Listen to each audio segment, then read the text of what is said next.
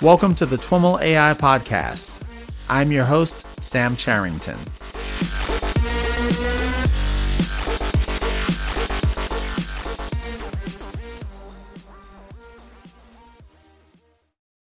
All right, everyone. I am on the line with Solon Barocas. Solon is an assistant professor of information science at Cornell University. Solon, welcome to This Week in Machine Learning and AI.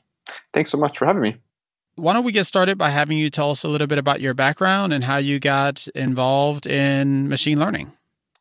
Yeah, it's a it's a nice story. At least I have a I think unusual story in in the way that I found my way to machine learning. So I got my PhD at NYU um, a couple years ago now, and I actually graduated from what is essentially a media studies department. I worked with a particular professor named Helen Nissenbaum, who for many years has been one of the kind of leading people doing work on the ethics of information technology. Um, so I had spent time there specifically to work with her, but I knew early on when I was a graduate student that I had, I was interested in what was more commonly called data mining then, and decided to actually take some classes and got to know some of the faculty at NYU. Um, who then really kind of brought me up to speed in the fundamentals of machine learning. And it became very clear to me that there were enormous number of interesting ethical and policy questions that were raised by machine learning and that those were quite different than the kinds of topics that people were discussing quite speculatively without knowing very much about how machine learning actually worked in practice. And so I went off to do a dissertation that was really trying to translate some of these interesting questions that grow out of the technical aspects of machine learning into ethics and policy questions. And it has meant over kind of a long period of time becoming more and more familiar with machine learning and both the community of researchers and practitioners in this area to the extent now that I feel pretty comfortable and at home in the broader machine learning community in general. And a lot of that work is also taking the form of, of trying to bring some of these normative concerns around privacy or fairness or transparency further into the machine learning community. So making these issues first order questions for the field and that has included staging workshops for about five years now, attached to the main machine learning conferences like NIPS and ICML, that were explicitly attempts to bring questions of fairness, accountability, and transparency into the mainstream of the community. In fact, the event we started was still called Fairness, Accountability, and Transparency Machine Learning. Uh, so that has been one of the main mechanisms by which I've kind of entered the community. I think people, if they know me at all, probably know me through that work, um, and it's been great actually because uh, you know five years ago when we started this kind of conversation, it was a pretty niche a niche group, um, some great people from the start, but still quite a small community. And over the past two years in particular, these have just become kind of mainstream issues for the field such that uh, papers are now being accepted at these conferences. A bunch of best paper awards have gone to papers on fairness recently. And if you follow the news at all, a lot of companies, a lot of the big tech companies have also begun to take these issues really seriously and, and begin to work on them in practice. Um, and I've had opportunity to kind of see how that's progressed. So that's really the, the role I've been playing in this community the past couple years. Awesome. Well, I really appreciate that uh, that aspect of kind of bridging these two communities. I find often, or I've found that uh, a lot of people in machine learning care about the, these issues of ethics, but uh, there aren't a lot of people that have both the machine learning background and a background in ethics. And so you often observe, you know, what appears to be like reinventing the wheel, like coming up with ethical frameworks from scratch, when in fact, you know, there's clearly been a lot of work put into that kind of thing on the ethics side and it's just an, an, an issue of like connecting these these dots or like connecting the two sides of the bridge or something. Like do you experience that as well? It's a great question. I think what's been exciting about this area of, of research and policy discussion is people sort of recognized early on that at least when it comes to questions of fairness and discrimination there were some existing ways of thinking about the issue which lent themselves to formalization so just to give a kind of quick anecdote here, um, it's sort of a, a, rule of thumb in discrimination law that if there's a disparity in outcome greater than 20% between, let's say, men and women who are applying for a job, that itself can be a trigger for a case to investigate whether, in fact, there is discrimination. It's called uh, the four fifths rule. It comes from the, the regulator, the employment regulator. And even though it's not enough to establish that some kind of decision making process is discriminatory, it's often used as a heuristic to say, like, well, we should try to minimize the disparity so that it's never greater than 20%. And because this is an existing way of thinking about this in quantitative terms, it really lent itself to the kind of work that machine learning people like to do, which is this kind of constrained optimization problem. So, you know, how can we build classifiers or predictive models that aim to achieve, you know, maximum performance subject to this additional constraint? And some of the earliest work on fairness and machine learning grew directly out of some of these principles from the law. Since then, what's happened though is that there's been a bunch of new ways of trying to formalize notions of fairness that are really different and pretty much detached from the way that the law and policy community think about them. And you could maybe think about that as being reinventing the wheel or not being sufficiently sensitive to how much work has been done already. But part of what's been kind of exciting and, and fascinating is that some of these new formalizations um, are actually just sort of interesting new ways of thinking about the problem that haven't come up in the law and policy discussion, in part because perhaps people haven't had reason to think about them in in the way that these new formalizations actually parse the issue. Mm-hmm. So an example of this is, you know, there's a debate now whether difference differences not only in the accuracy of the model between different groups matter, but whether differences in the error rates matter. So, you know, it might matter very much in different settings that you're subject to a false positive or false negative and perhaps you want to equalize across these uh, rates, but which one of those actually matters, or do these matter at all? And that's sort of the direction that the field is going, proposing these new ideas that don't have a neat or obvious analog in law. And I think there's a lot that can come out of that. Part of it might be that maybe these aren't, in fact, good ways to think about it, given what people actually compare, care about from a normative perspective. But it also can potentially reveal that some of the ways that law and policy have thought about these problems are incomplete or incoherent, or we could actually do better. So I think there's a lot of opportunity here. Uh, that's a, a, fantastic take on that. Um, what are you? You kind of mentioned, um, you know, broadly different formalisms and, and, ways to parse this issue. Are there some other examples that come to mind of the way uh, folks have formalized ethical and fairness frameworks, uh, f- applying them to machine learning? Yeah, I think at a high level, there's a way to maybe categorize some of them. So I think a set of, of concerns have to do with just straight up differences in the performance of models for different groups, for men and women, for people of different races, or what have you.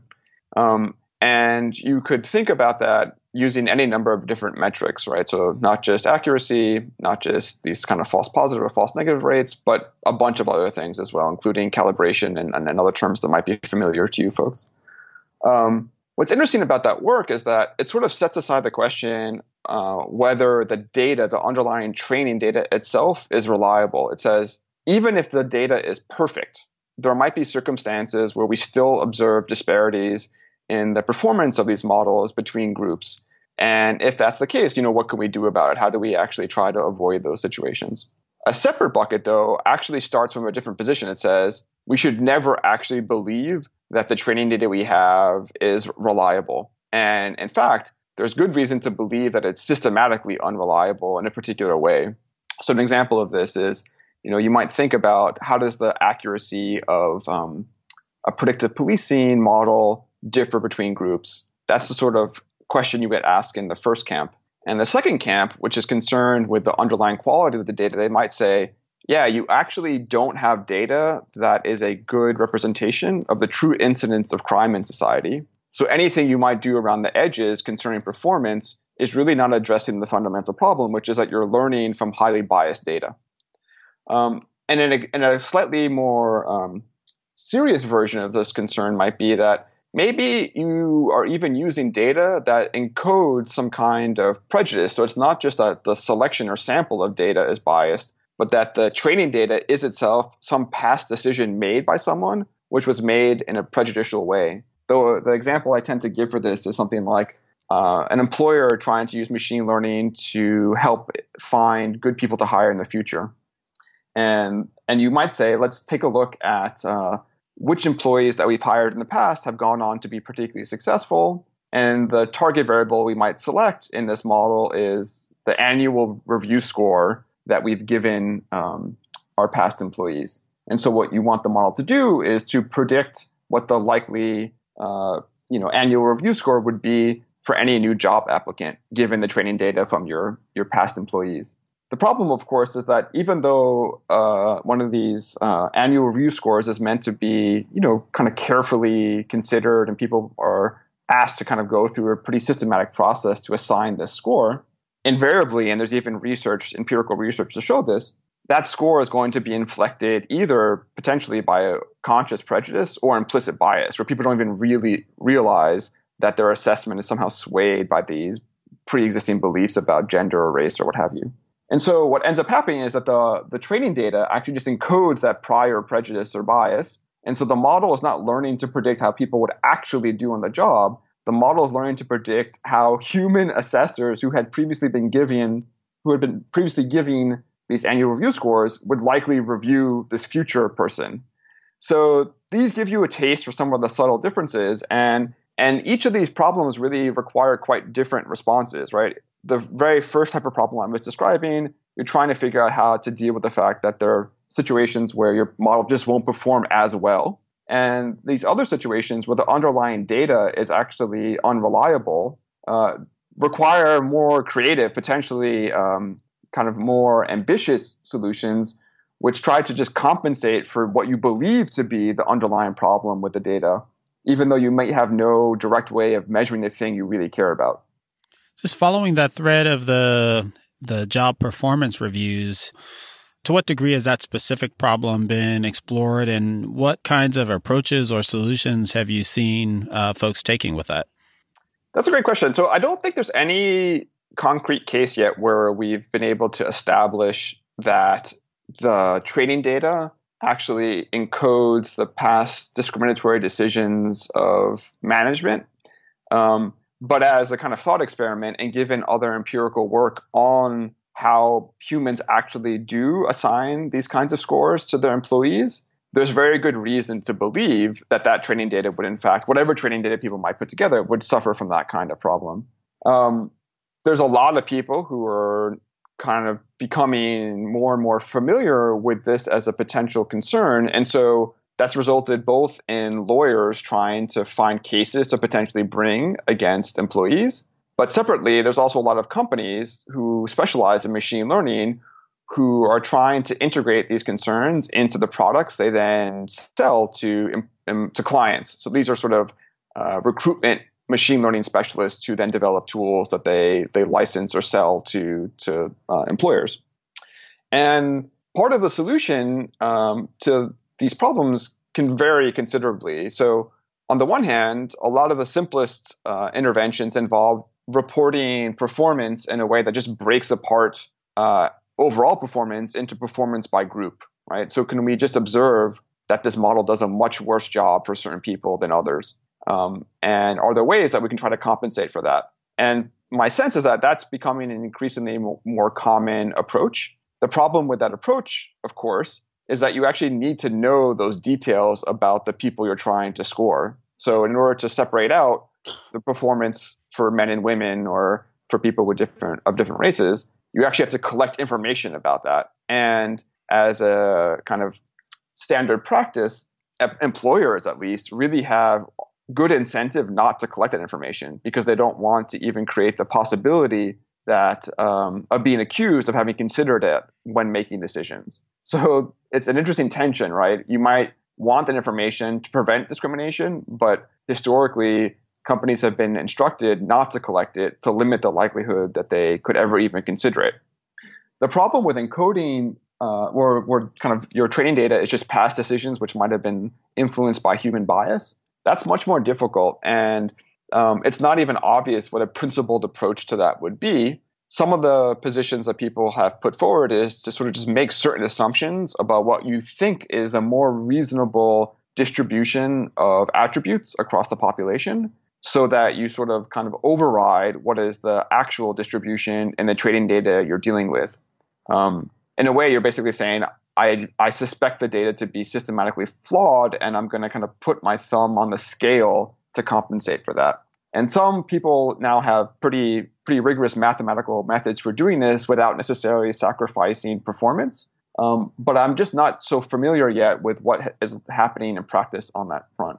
And the final thing I would say is that you know in a in a situation where you have other mechanisms to potentially measure these dynamics, you might take a different approach. You might say, I'm not going to treat this as a pure prediction problem. I'm going to try to do some kind of empirical study to see um, if, in fact, you know, there's a problem in my workplace. So um, rather than just relying exclusively on these annual review scores, maybe you go and try to find some other uh, other thing to measure which is not as vulnerable to human bias. So an example of this might be something like, well, it's pretty hard to argue with the fact that you've achieved some sales figure at the end of the year if you're a salesperson, right? Like that seems like a a metric that's much less uh, vulnerable to this kind of biased assessment you can challenge that, but the argument anyway is that maybe we can begin to measure other things and then compare that to the kinds of assessment people get at their annual review, and that might reveal some kind of underlying disparity and or sort of misalignment between people's true performance and the score they're given. And then, given that finding, you can go about trying to correct things. But there's, you know, I've, even even in this very long answer, I haven't even exhausted the list of possibilities. I mean, I guess it's, it's obvious that a lot of these challenges are like fundamental uh, human, organizational, people issues, and technology is but a small part of the the overall picture. That's right, and I think what's interesting about the current state of the research is that a lot of it is sort of head-to-head comparison between existing decision-making process and some model under perfect conditions. And I think a lot of progress will uh, progress will depend really ultimately, I think, on figuring out how to think more kind of formally and carefully about these fairness concerns and integrate them into the model development process. But separately, also think about how to then put that model into practice and potentially reform the institution itself, as you were saying, right? Like really consider how this fits into the bureaucratic decision making process how it figures into the dynamics of the workplace or what have you. So even if we are successful in trying to able to to kind of deal with these concerns within the model itself, that is certainly not sufficient to achieve these broader fairness or justice goals we might have. Mm-hmm. And so I asked about that, about an example in the context of performance reviews, but are there more broadly any examples that you've come across of uh, kind of this process taking place full circle within uh, an organization or some political structure where you know the there's algorithmic or data biases were observed some uh, sets of adjustments were made to modeling you know as well as the underlying uh, organization organizational practices and le- that leading to a better outcome yeah it's a great question and i don't think there's some shining example to point to, uh, unfortunately, at least not yet. Um, I mean, there's certainly some examples of, of, of changes that have been made that were a little bit more straightforward. So, um, some scholars were able to show that there were disparities in the performance of uh, kind of off the shelf um, facial recognition software, and that these disparities were along the lines of both race and gender, such that uh, these systems did a much, much worse job, for instance, for black women than for white men. And the result of this research, which I certainly encourage your listeners to, to take a look at, was some pretty rapid uh, changes on the part of the companies that provided these um, often API uh, facial recognition services. So they just basically went about trying to figure out how to how to improve the performance for these populations. You know, that's a different story because it doesn't involve this entire kind of workflow and bureaucracy. But uh, an example I could still point to, which I think is is an interesting one, is um, in Allegheny County, which is uh, which houses Pittsburgh. The the county was working with some academic researchers to not only use machine learning, but just in general use sort of more data driven approaches to the way that it handled its child protective welfare uh, agency. And this um, got written up as a kind of long feature article in New, the New York Times Magazine a few months back. It's also actually the focus and the chapter of an excellent book called Automated Inequality.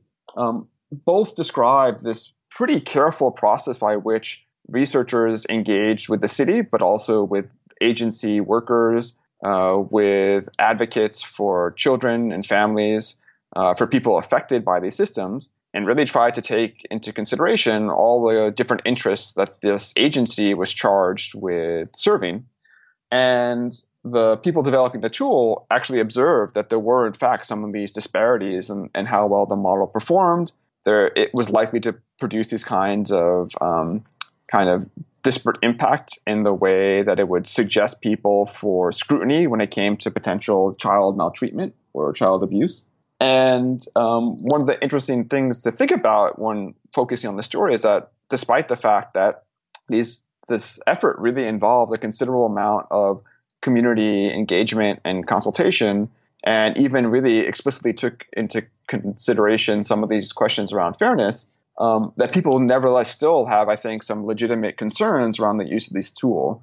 So um, it's hard to say that this is like a, a, you know a clear model for what everyone should be doing in similar situations, um, but it gives it gives some sense of just how difficult it may be to kind of more fundamentally address questions of fairness, even if you've gone to the effort of integrating them into the model development process.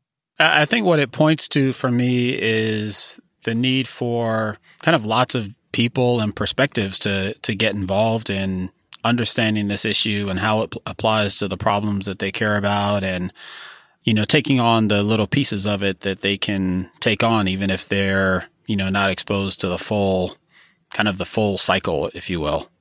Yeah, you know, the way I think about this is is heavily influenced by the fact that one of the people who who introduced me to machine learning was someone who had more than a decade of experience in practice. Um, this is Foster Provost, who's a professor at NYU, and his way of teaching machine learning really emphasized this kind of first step in the process, very different than what you get in kind of traditional academic machine learning education. You know, he really emphasized that one of the main challenges is how do you translate a business problem into a machine learning problem? So, you know, how do you specify the target variable correctly or in a way that's reasonable? And for people who I think have experience in practice, that is a familiar problem. You know, it's like not that easy to know exactly how to solve some general business problem by figuring out how to specify the target variable.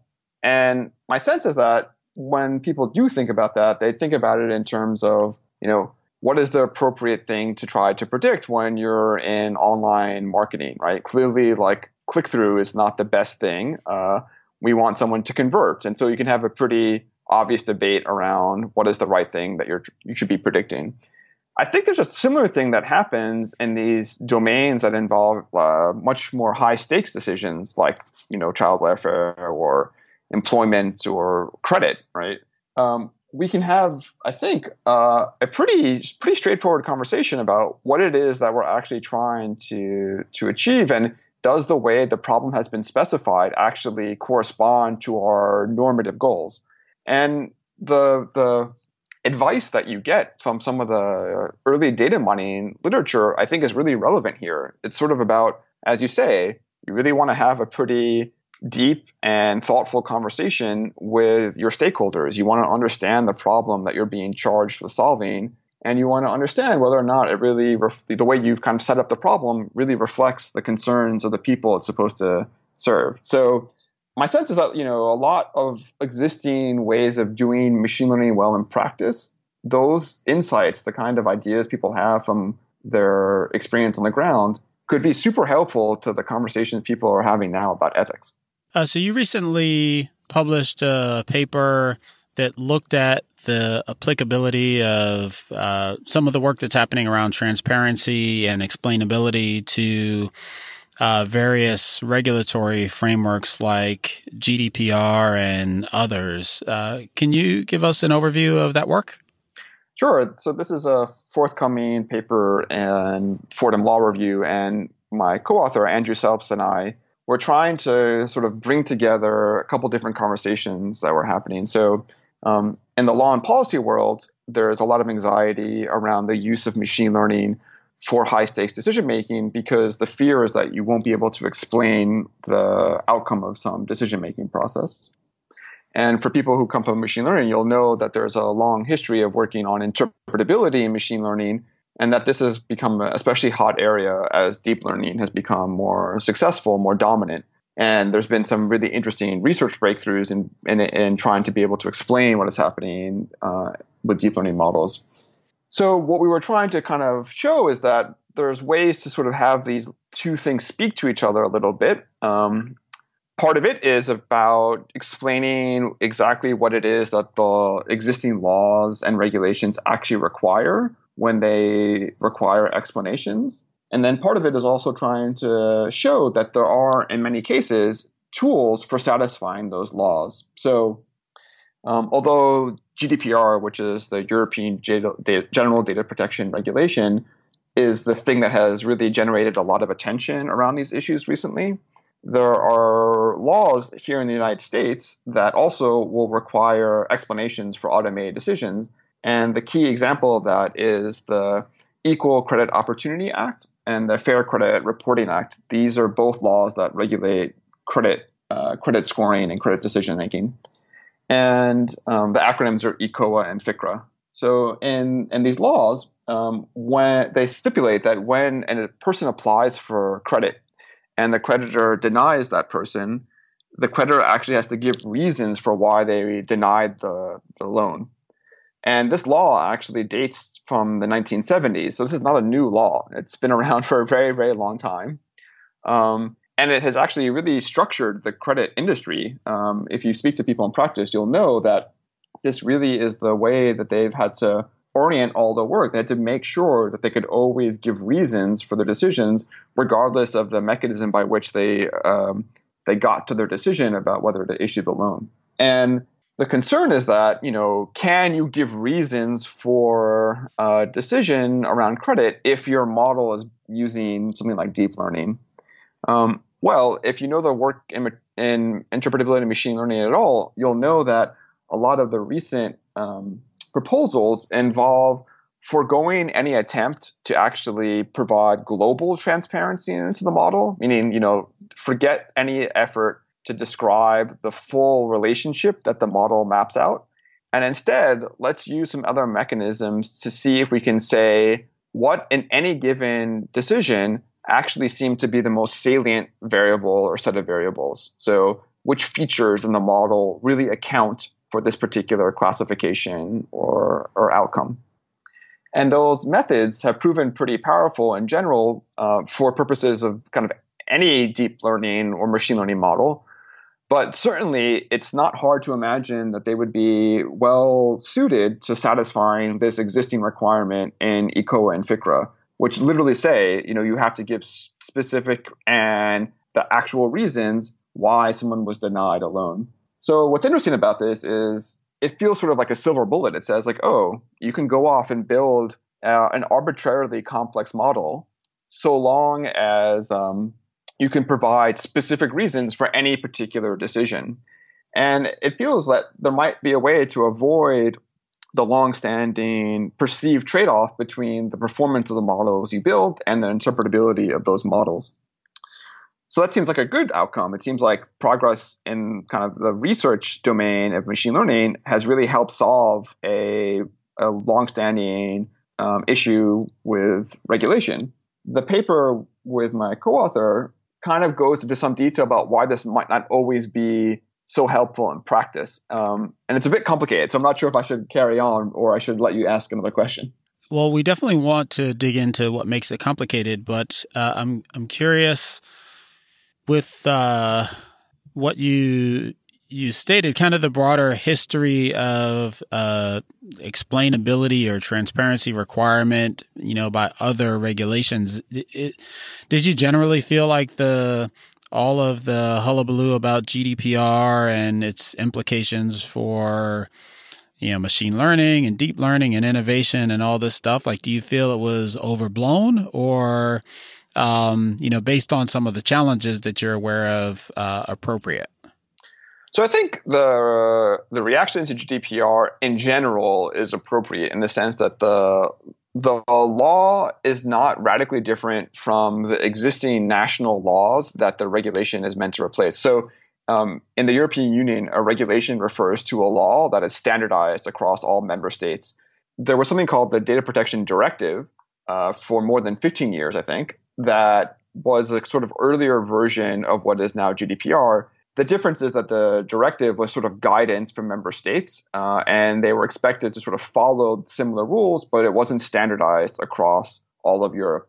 The regulation was updated to kind of deal with some new problems, but the main radical change between existing laws and the regulation was financial penalty. So the reason it is appropriate, I think, to actually think through these things is, you know, whether or not um, you know you care about these things from a kind of normative perspective or or making sure that you obey the law uh, companies actually now face genuinely significant financial penalty for failing to comply with the law. So my sense is that the motivation for taking this serious much more seriously anyway than it had been in the in the past is less that the law has changed dramatically it's much more that the the kind of consequences for failing to meet the law are now significantly more severe so if you had been following the law already, which you should have been, this will not actually require a radical change. The fact of the matter is that most people were not even really aware of the law, let alone uh, following it. So um, to me, that really accounts for the difference. Having said all that, right, um, I still think that the main thing people at least were concerned about when it came to machine learning was this provision that required um, that you explain the decisions, right? So in certain for certain types of decisions, automated decision making in general is forbidden unless people give consent. Uh, and even when they give consent, you still have to be able to explain the decision.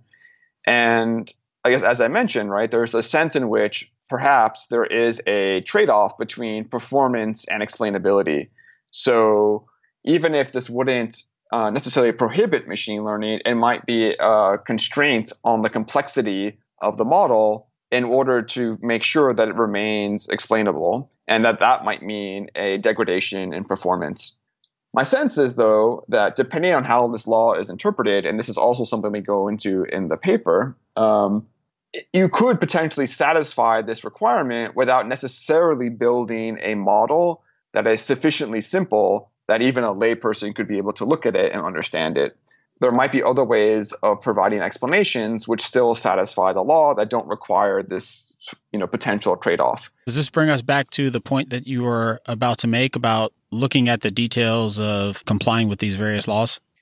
Uh, yeah, it's certainly in that direction. So, um, you know, I think the the hope is that by explaining how decisions are made, you will know whether or not that is a good way of making decisions, right? So explanations are sort of a mechanism to check for other things you care about, right? Check to see that the decision making process, or this in this case, the model, is taking into consideration things that you think of as being legitimate and relevant, right? So it, it should be considering these factors. So I can check, is it considering these factors? It could also be a way to check that it's not taken into consideration things that it shouldn't be, right? So it shouldn't be considering explicitly things like race, or it shouldn't be considering things that are arbitrary or clearly irrelevant.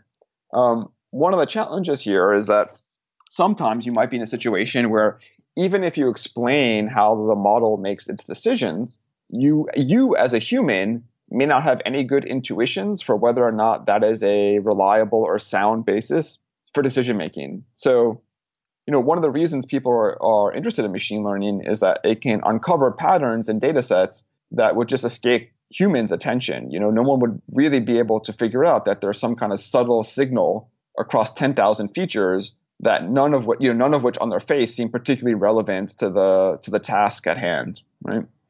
So, if it turns out, however, that the model has found such a signal, you could potentially try to explain the ones that are relevant to any particular decision But even if you did, it would be potentially impossible for a human to know like whether or not that's reasonable or or really appropriate, right? So the example, I'll just come up with a kind of toy example here. Right? If it turns out that the way you tie your shoes is predictive of some, you know, kind of performance on the job, on its face that seems sort of laughable, right? Like why should that matter to my job performance? Um, but let's just say, for the sake of argument, that it's a pretty robust finding that like the data really support it. And once you deploy the model in practice, it actually shows that it does a pretty good job. Um, you know, on what basis do you actually say this is a good or bad model? It's it's good in the sense that it's potentially accurate, um, but it's not bad in the sense that it's choosing to pay attention to something irrelevant or obviously unfair. It's unsettling because it has discovered that there's something relevant in a feature that we as humans just cannot see as possibly relevant. And this is, I think, one of the real challenges here, right? So even if we use some of these awesome machine learning techniques to give explanations of models, they may not help us as humans to be able to assess whether those are even reasonable things to rely on to make important decisions.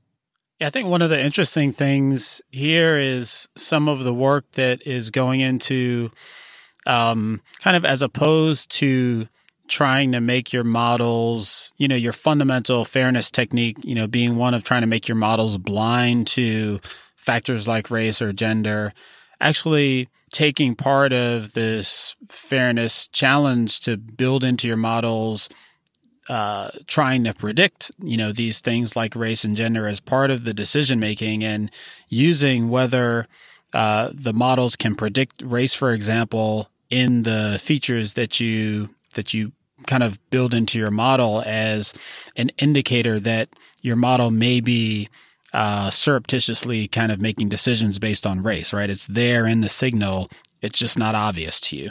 Yeah, and so this is exactly the approach that some people have taken. It's it's it's an interesting problem, right? So you say, well, my model is is non-discriminatory because it doesn't consider race or gender explicitly, but it turns out that other features are highly correlated so maybe what you want to do is, is strip out those features that are highly correlated.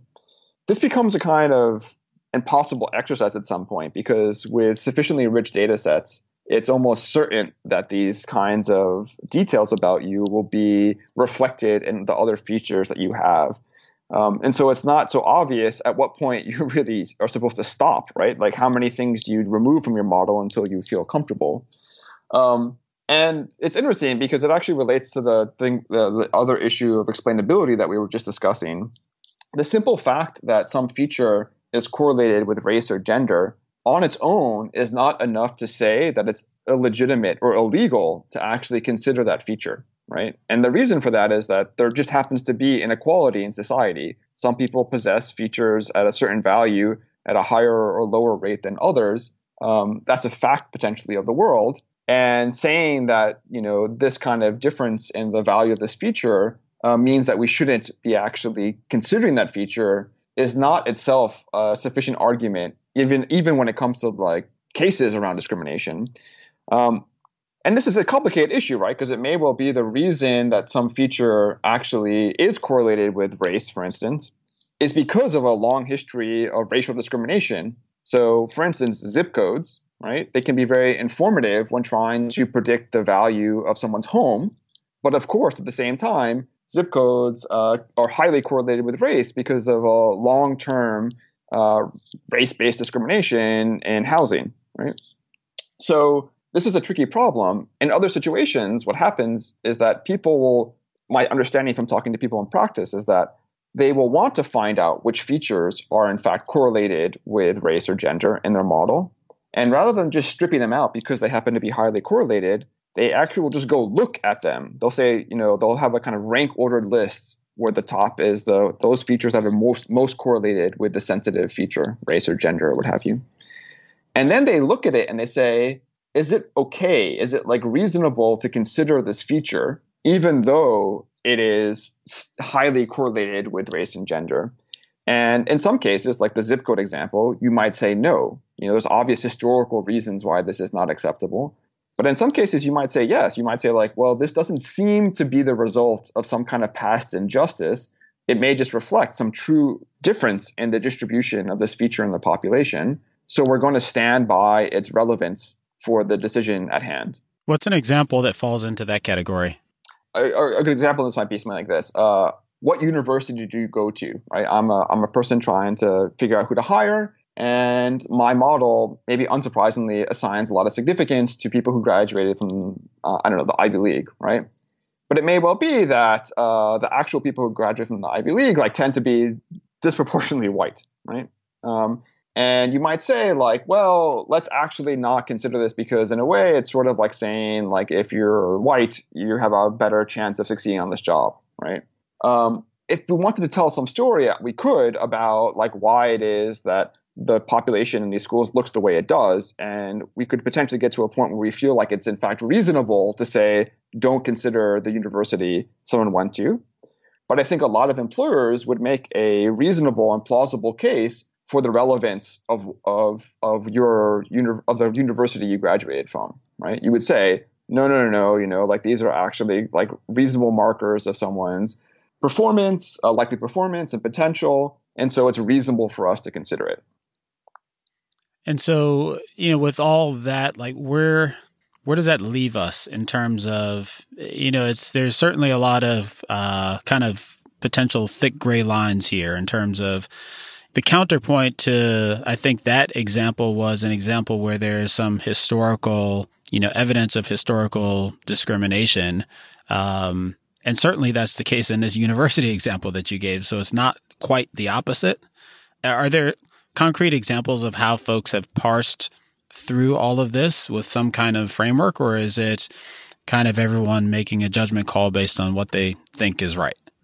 That's a great question. It's a really good way of putting, I think, the current state of affairs. So, um, I think for some people, there feels like there should be some kind of bright line, um, and that the the kind of university using uh, you know your alma mater as a way to to determine uh, whether to hire you should be obviously reasonable, right?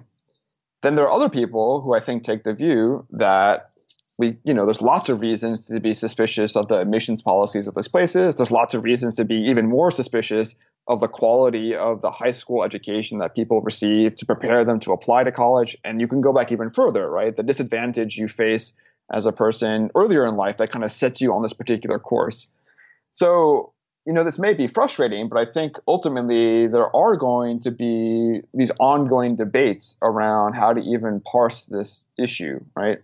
Uh, for some people, it will be clear cut that there are certain factors that, despite how correlated they are, um, that they are legitimate to consider when building these models. For other people, you know, they can make very strong arguments about the need to actually use the model development process to compensate for the unfair disadvantage that people had suffered earlier in their lives. Right? And and ultimately, this is not a machine learning debate, right? This is not something that is peculiar to building machine learning models. This ultimately is just the kind of long-standing debate that people have had in general about the fairness of decision making in certain settings, about what is the appropriate role of discrimination law in general. So it's unsurprising ultimately that some of these things are not settled or are not going to be settled, in part because people have been arguing about this for at least 50 years when it comes to discrimination law and for millennia when it comes to questions around fairness. So, did we cover all of the points that you wanted to cover with regards to your paper? Yeah, I mean, I think the, the final thing I would just say about it is um, there's going ultimately be there's going to be situations in which the attempt to achieve fairness will require explanations, right? You to actually know whether or not something's a reasonable thing to consider, you need to be able to explain what the model is doing, and you need to let humans actually look at it and see if they can kind of weave some story that makes it feel like a reasonable basis for making these important decisions. In some cases, we might say, you know, the effort to to get at questions of fairness through explanations is misguided. Maybe what we should do instead is just abandon these requirements for explanations and focus on providing kind of formal fairness guarantees. Say, you know, we just want to ensure that whatever model we build, we can prove will not have certain problems, right? And we can do that more directly rather than relying on explanation. And this just sort of summarizes, I think, the point I was making a moment ago, which is that this I think just sort of ultimately depends on your your perspective. For some people, it will feel inadequate to just provide guarantees. I can imagine myself actually feeling pretty dissatisfied with something that said like this system is certified fair, but we're never going to tell you how it makes its decisions, right? At the same time, I think there's a lot more you can achieve with these kind of formal approaches to fairness than what people expect they will get out of explanations. And so I just think there's a role here for both things and, and an opportunity to spend a lot more time figuring out when each of those is most appropriate. Uh, well, Solon, thank you so much for taking the time to chat with me about this stuff. It's, it's super interesting and super important as well. Great. Yeah. Thank you. I really enjoyed it. All right, everyone. That's our show for today. To learn more about today's guest or the topics mentioned in this interview, visit twimlai.com. Of course, if you like what you hear on the podcast, please subscribe, rate, and review the show on your favorite podcatcher. Thanks so much for listening, and catch you next time.